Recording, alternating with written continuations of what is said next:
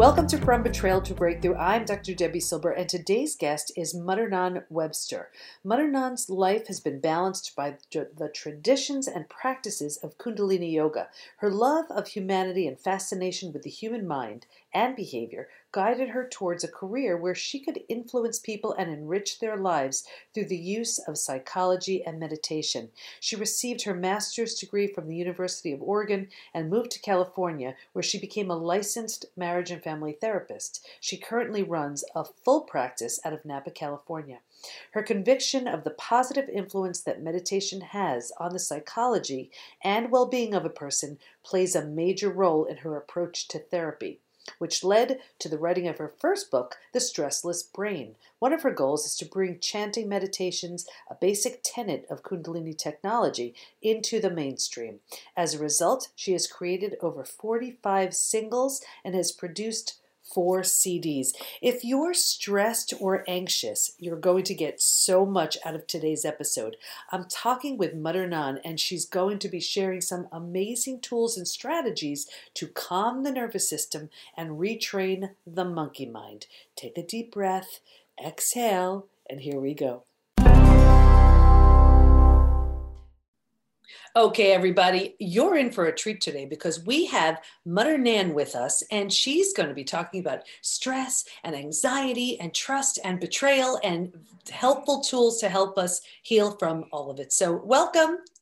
Thank you so much for having me. It's great to be here. Uh, thank you. And you know, we purposely, and, and I always like to share what goes on behind the scenes. We started chatting a little bit beforehand, and I purposely wanted to stop because I had a feeling that we were going to have some really powerful nuggets that you were going to be dropping and i didn't want to have to say have you have to say oh let's repeat that i just wanted to save it and give it to the audience so um, awesome. um, yeah so let, let's just dive right in you know talking about stress and anxiety and, and I, I talk a lot to the audience about with from some of our amazing guests the connection between the mind body you know how how mm-hmm. the body is impacted by stress and anxiety can we start there like give us your yeah your your take yeah. on what's going on so a couple things one is stress and anxiety has become such a prevalent part of every single day of our life. When you ask someone, Hey, how are you? And they go, Oh, I'm so anxious. And they go, Oh, yeah, me too. And then you like pass the coffee or, you know, hand me the sugar.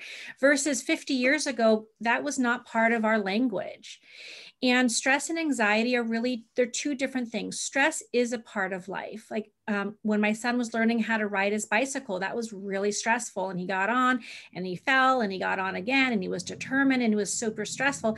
But then when he learned how to ride the bike first time, like that expression on his face and that stress was instantly gone.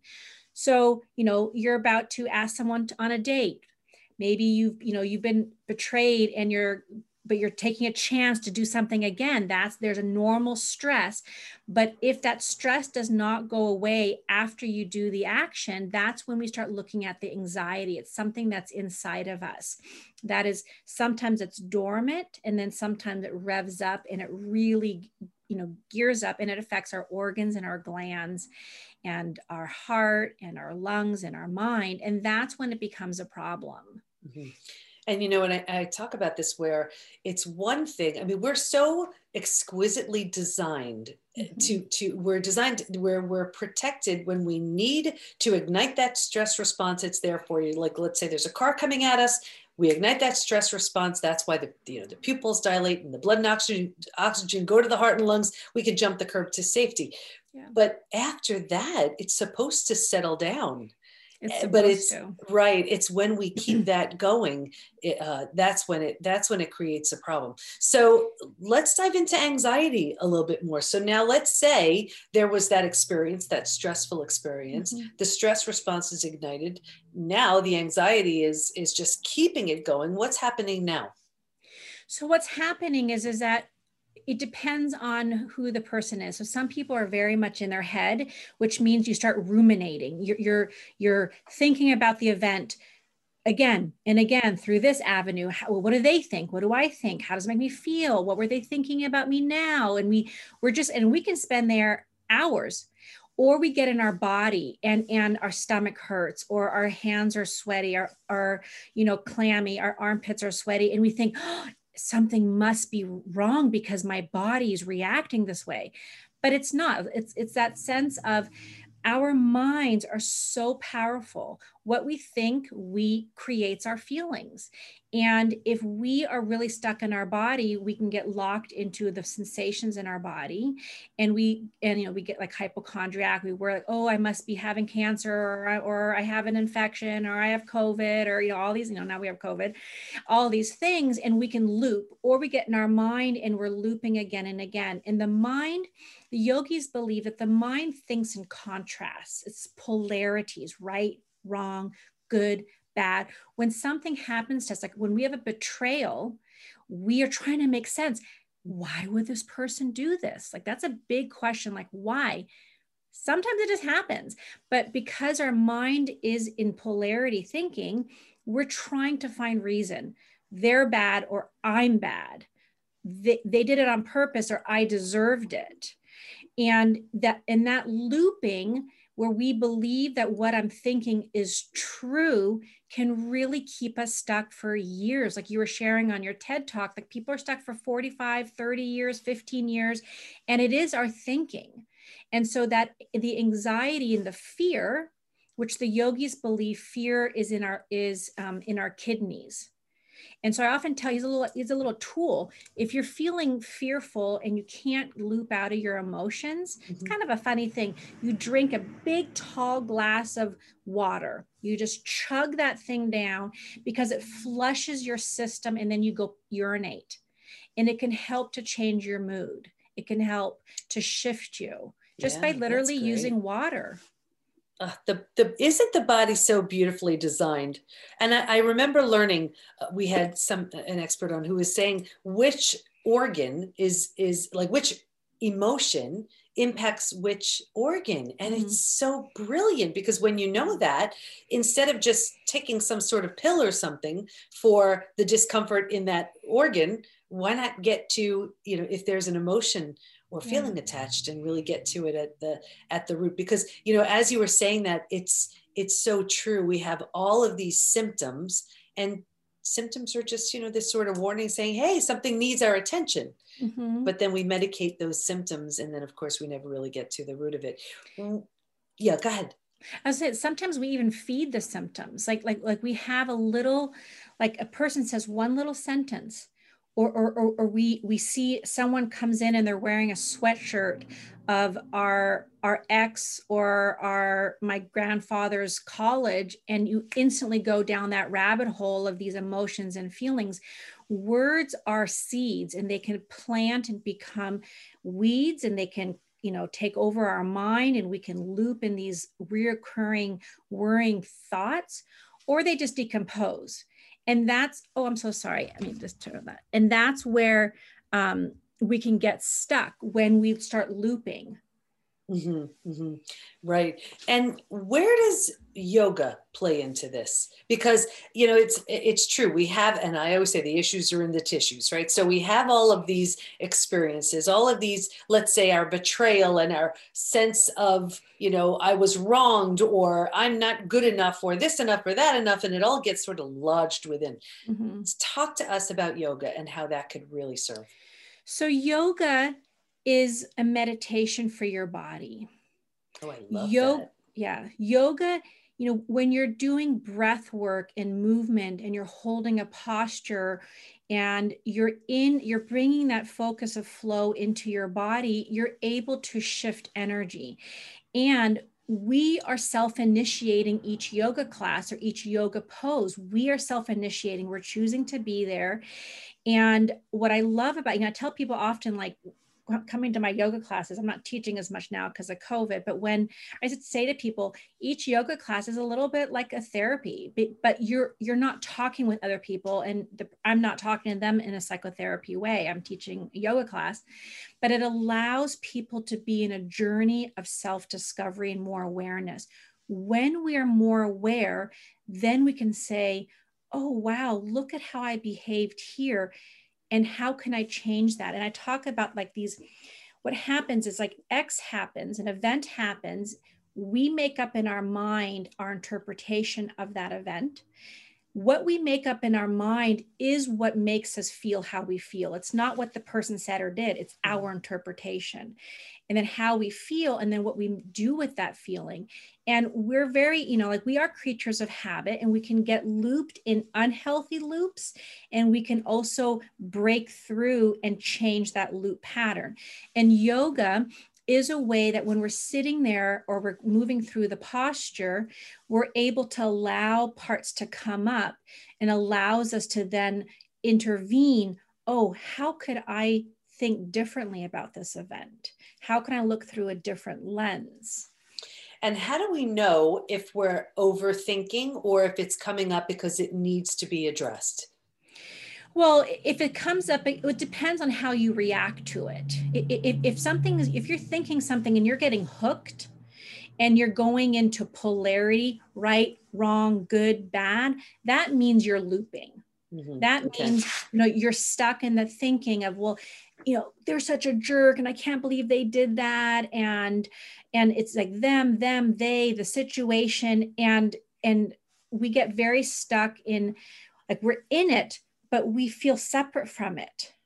And it's a weird feeling. It's like this is affecting me so much, but we're so in the they and them and the situation and pointing mm-hmm. and, ha- and oh, it's making me feel this way. And I tell people sometimes, you know, depends, you have to be in the right mind to hear this. I'm like, you're biting the bait. Like mm-hmm.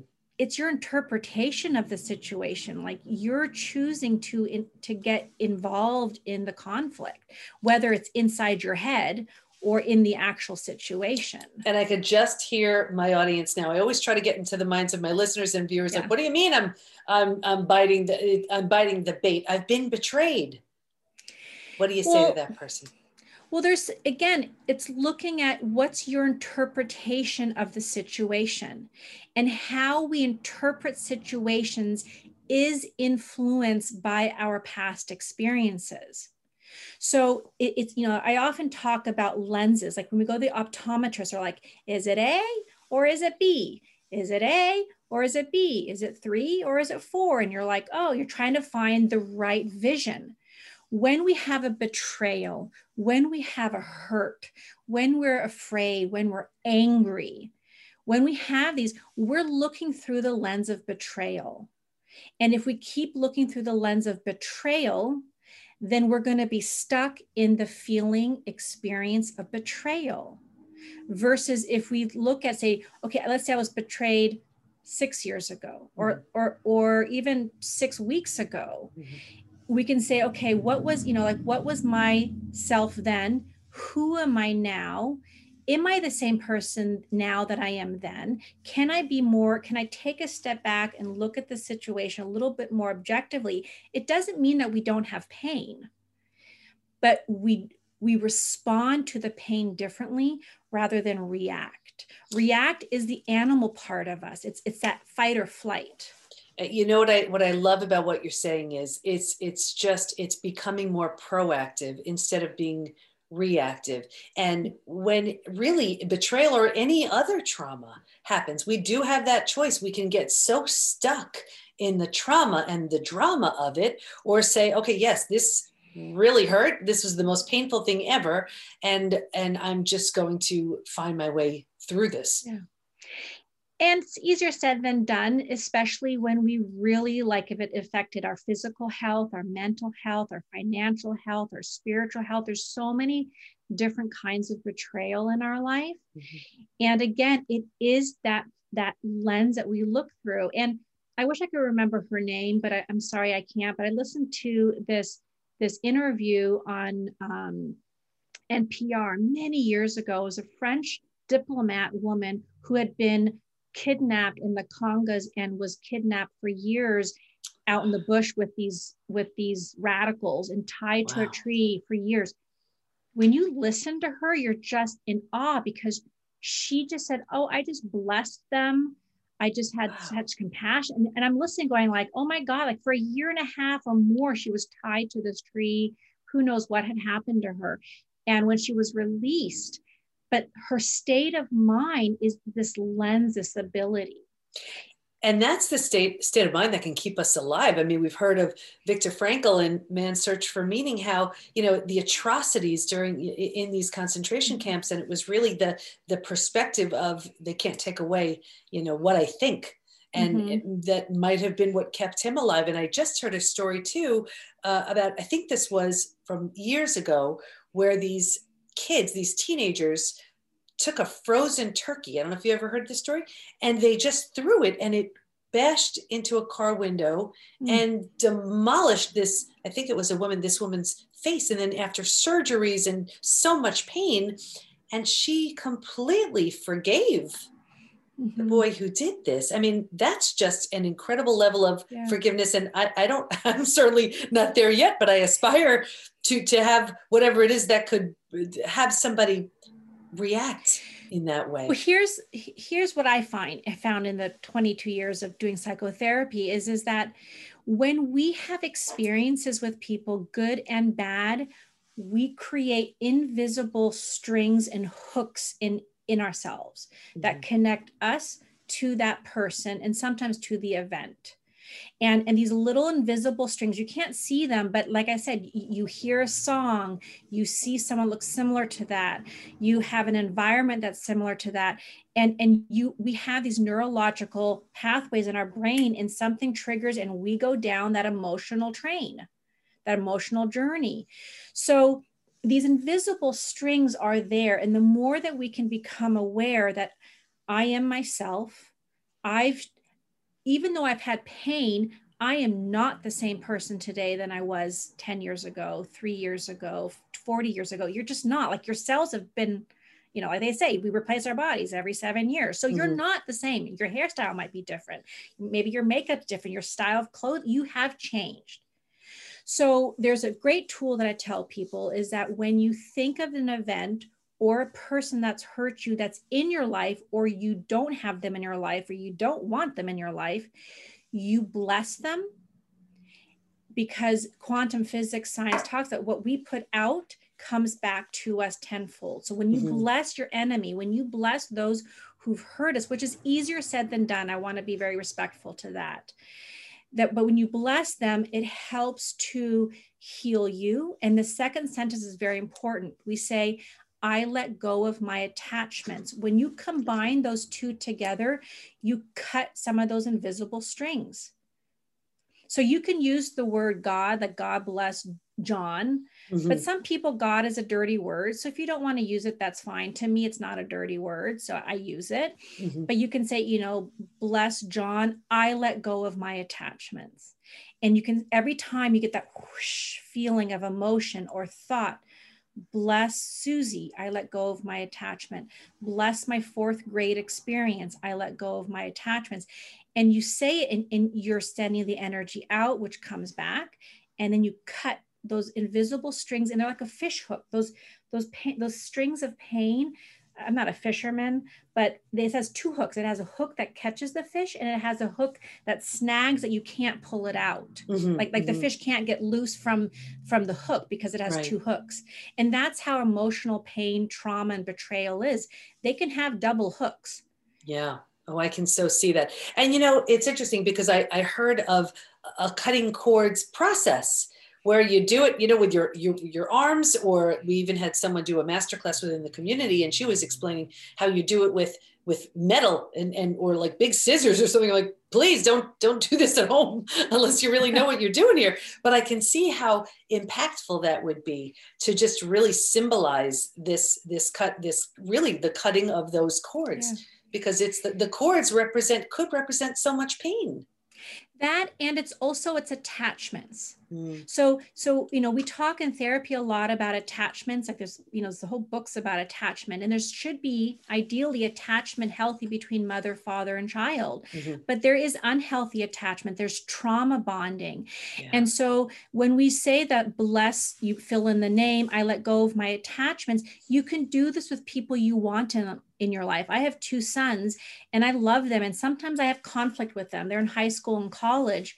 And what I do when I feel the conflict of like power struggle or they're not listening, I just bless them and let go of my attachments. And what I'm letting go of is the need to be right, mm-hmm. the need that I think I know best because I'm the mother, or, and maybe I do, but the more we get so attached to things, we're not looking through our higher consciousness, we're looking through the hooks that and get us ego. stuck in the right. ego. Yeah. Do you notice a difference in your sons when you do that? 100%. I, I, had a conflict with a friend years ago around a parenting. Her son and my son are be- were best friends. And I had to kind of set a boundary with her around some a parenting thing with my kid when he was there. And she was mad at me. Like I heard her feelings and I really didn't mean to. I was just like, hey, I don't I don't want my kid to do this right now. Not mm-hmm. yet. He's mm-hmm. he's nine or and she was mad at me and i felt really worried she's not going to speak to me. Is she she mad? You know like she hadn't called me she hadn't texted me and and i was doing something and i just started reciting. I just said her you know god bless i'll call her susie god bless susie i let go of my attachment and i just kept saying it again and again and then she called me and it was all fine. And and so it allowed me to set myself free of my perceived vision. Again portrayal there are facts and then there's what we make up about it. And what it's what we make up about it is what hooks us to that betrayal. The fact is the fact. If someone mm-hmm. choked you they choked you. That's mm-hmm. a fact. Right. What you interpret about it is going to be the hook that keeps you lodged in. It's the it's what it's, it's like super glue but and what's hard to disconnect. But if you can work on what your interpretation of what you make up and how you feel about it and be like, well, is there another way I could think about it? Like, not the choking piece, but the story around it, what keeps me afraid. That's a very intense situation, but it could be name calling, it could be gaslighting, it could be an affair, it could be, you know, lying. I mean, betrayal can come in many different forms. Absolutely. And I, I love the idea of, just the impact of something that we can do on our own that can have just such a profound impact and you see it and you and you feel it. It's just it and everything is energy so why wouldn't that be the case? It's it makes total sense. Let's talk about uh, and we started talking about this a little bit before i hit record kundalini yoga. And i was i was sharing uh, this is just for everybody that it's something that i'm so interested in and something that i'm starting because it seems to have every benefit that i want. Yeah. Yeah. Talk to us about that. Sure. So Kundalini means awareness and yoga means union. And really, all forms of yoga work on awareness in some form or another. Kundalini yoga and meditation works on our glandular system, our organs, and our nervous system and allows us to get deep into our body like you were asking like how does yoga affect and i said yoga is mm-hmm. meditation for the body meditation is meditation for the mind. So, um, what I like about Kundalini Yoga and why I've integrated it into my psychotherapy practice is because it's so weird and different, but it helps to get our own perceived stuckness and ego out of the way so we can change. And it really works on becoming more aware within ourself. It's not to change you to be someone else, it's to enhance the greatness that you already are.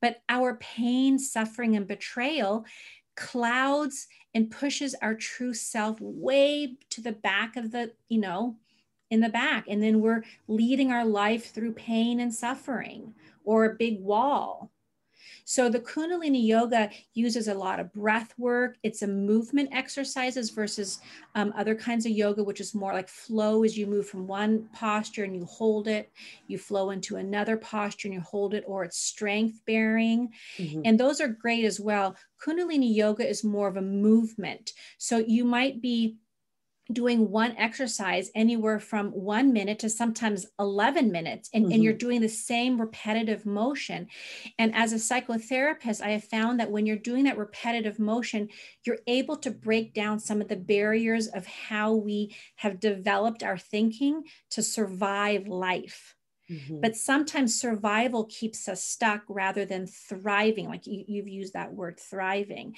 And when we're doing this repetitive, we're able to suddenly step away from our reoccurring patterns and start connecting to our breath, being more like, oh, I could look at this different. Sometimes it's not unusual to cry and feel very emotional during Kundalini yoga meditation.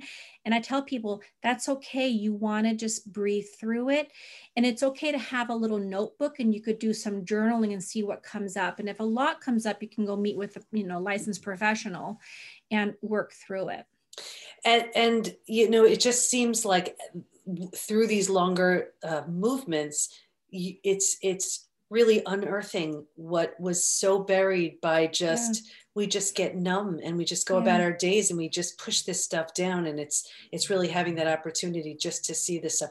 What about the uh that you know i was i remember reading about the serpent and mm, the, the kundalini yeah kundalini the rising. awake, the awakening. Right. Can you talk about that yeah. So, you know, so the yogis believe that the Kundalini energy, which is that energy of awareness, resides dormant about three inches below your belly button. When you awaken self awareness, that energy flow, the yogis believe it travels down to the first chakra, which is the base energy center, and then it travels up the Sushumna, which is an energy core that travels from the base all the way up through the energy centers and out the top of the head when you have that awareness, you feel a flow of energy inside of you. So that's what the yogis believe. Um, you know, Carl um, Carl Jung spoke about um, Kundalini as well, way before it was even a hip thing in in Hollywood or you know New York, and and and aware this sense of awareness it is this connection between mind, body, and spirit. It is this connection between mind, body, and soul that we are one. The yogis believe that the soul is this energy, it's this energy force, the spirit that's coming to this earth. I'm going woo woo on you here on a moment, but it's this energy force that comes down into the body to have a human experience. Mm-hmm. And when we get really into the human experience, we can lose our connection to our spirit, to our divine, to our soul. We lose it because we get very much caught into our body, the sensations of being in a body, our hurts, our, you know, just the elements taste smell hear feel like we can mm-hmm. really get get caught into that and those stories that we develop over our childhood can become our full reality and we lose the connection to our spirit we forget that we are spirit that we are a spirit having a human experience mm-hmm. and awareness that's that that awakening which is like the coiling of the energy up the spine is the awakening of connecting to our spirit. So, what would be the difference? Let's say, and how do you? You know, because I just love getting so practical. How do you know if you're doing it right? And what what would be the difference in in that you go into a session and you come out of it? What are you supposed to feel? Are you just supposed to feel relaxed, better, more clear, connected? All of the above. Oh, so, okay. so, so, and it is okay. You know, sometimes it, it, there's a reason why we have, you know, relaxation and, and Kundalini yoga meditation is pretty much a formula. Like you have, you, you can have a warm up and then you have a Kriya, which is a set of exercises to create an experience.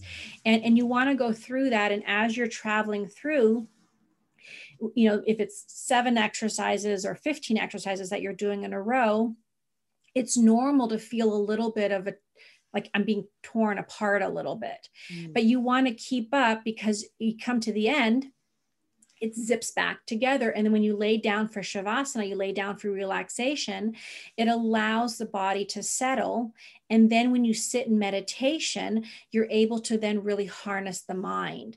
And ultimately, Kundalini Yoga meditation is about training the mind. It's about building the relationship between the mind and your soul. So the mind, the yogis believe that the mind is a servant.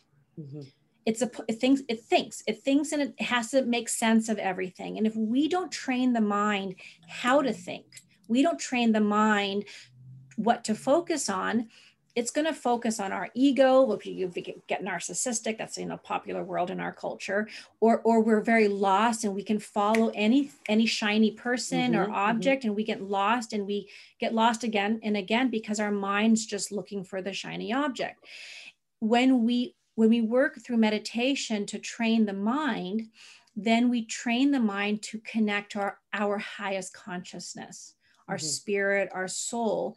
And it takes time. You can have an experience. Like they, um, science has found three minutes of meditation does lower your blood pressure. So mm-hmm. there is an effect. Mm-hmm. Now, will it cut your your like let, let's say you have a negative belief about yourself that you're stupid will three minutes cut that? You'll never have it again? No you got to work a little harder because you've probably been having that negative thought in your head for a long time. Mm-hmm. but through the practice of becoming more aware and repetitive you know if it's breath or chants you know in my book i do offer 37 free meditations that come with it and all the music. And so by listening to the to the mantra music and reciting or using doing the different breathing it does it's, it's like a drip of nectar that fills fills your inner tank. Mm-hmm. and as you're doing your practice every day and, and it doesn't have to be kundalini meditation. It could be Buddhist, it could be Jewish, it could be Christian. I mean, really, all religions have been meditating since the beginning of time. They just don't mm-hmm. call it that, they call it something else.